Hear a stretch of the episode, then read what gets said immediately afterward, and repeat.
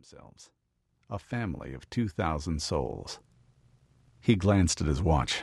He was already late for a meeting with his squad of agents at the San Antonio FBI office, but last night his flight had been unexpectedly delayed in D.C. by a security hitch. It was early morning before the plane landed in San Antonio. He'd had to drive down to Jacobsville, and he'd barely slept. He walked out onto the wide concrete front porch with its gray floor and white porch swing and white wicker furniture and cushions. Those were new. It was late February, and his housekeeper said they needed some place for his company to sit when it came. He told her he wasn't expecting to have any. She snorted and ordered the furniture anyway. She was an authority on everybody who lived around here. She'd probably become an authority on him in short time, but he'd told her graphically what would happen if she dared to pass on any personal gossip about his life. She just smiled. He hated that damn smile. If he could have gotten any other spinster lady with her cooking skills to work for him. He glanced at an old black car of unknown vintage, coughing smoke as it went slowly down the road. That would be the next door neighbor, whose little green trimmed white clapboard house was barely visible through the pecan and mesquite trees that separated his big property from her small one. Her name was Grace Carver.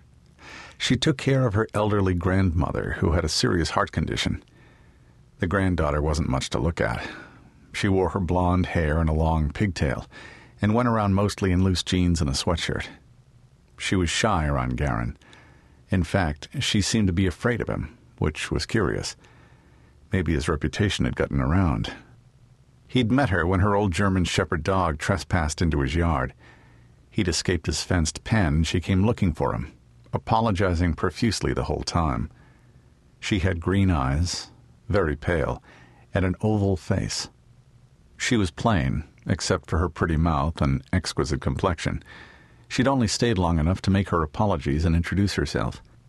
She hadn't come close enough to shake hands, and she'd left as soon as she could, almost dragging the delinquent dog behind her. She hadn't been back since. Miss Jane had mentioned a week or so later that the old dog had died. Old Mrs. Collier, Grace's grandmother, didn't like dogs anyway. Garon remarked that Miss Carver had been nervous around him. Miss Turner told him that Grace was peculiar about men. God knew what that meant. Miss Jane also said that Grace didn't get out much. She didn't elaborate. He didn't ask anything else about her. He wasn't interested. He liked an occasional night out with an attractive woman, preferably a modern, educated one. Miss Carver was the sort of woman he'd never found interesting. He checked his watch, closed the front door, and climbed into his black Bucar for the drive to San Antonio. He was entitled to use a Bucar, the FBI's term for a bureau conveyance, even though a new black Jaguar sat in the garage next to his big Ford Expedition. He carried all his gear and accessories in the Bucar, so he drove it to work. It was going to be something of a commute, but no more than 20 minutes either way. Besides, he was tired of apartment living.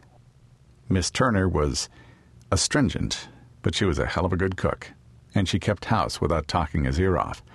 He considered himself fortunate. He set off down the driveway, casting a curious glance after Grace's choking engine. He wondered if she knew that her car had a mechanical problem, and reasoned that she probably didn't. He glimpsed her from time to time, mulching and pruning her roses. She had several bushes of them.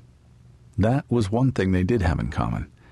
He loved roses, and during his brief marriage, he'd grown several varieties. It was a hobby he enjoyed, and he had plenty of room to practice it again here at the ranch. Of course, it was February. Not many roses would bloom this time of year. The office was buzzing when he got there.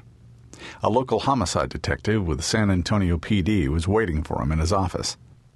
I haven't even had time to brief the SAC about the workshop yet, Garon muttered to the secretary he shared with another agent.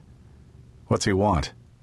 He added, nodding toward the tall, dark headed man standing at the window with his hands in his pockets and his black hair in a long ponytail, even longer than the one Garon's brother Cash wore. It designated a renegade. Something about an abducted child case he's working on. I don't do missing person cases unless they end as homicides, he reminded her. She gave him a knowing look.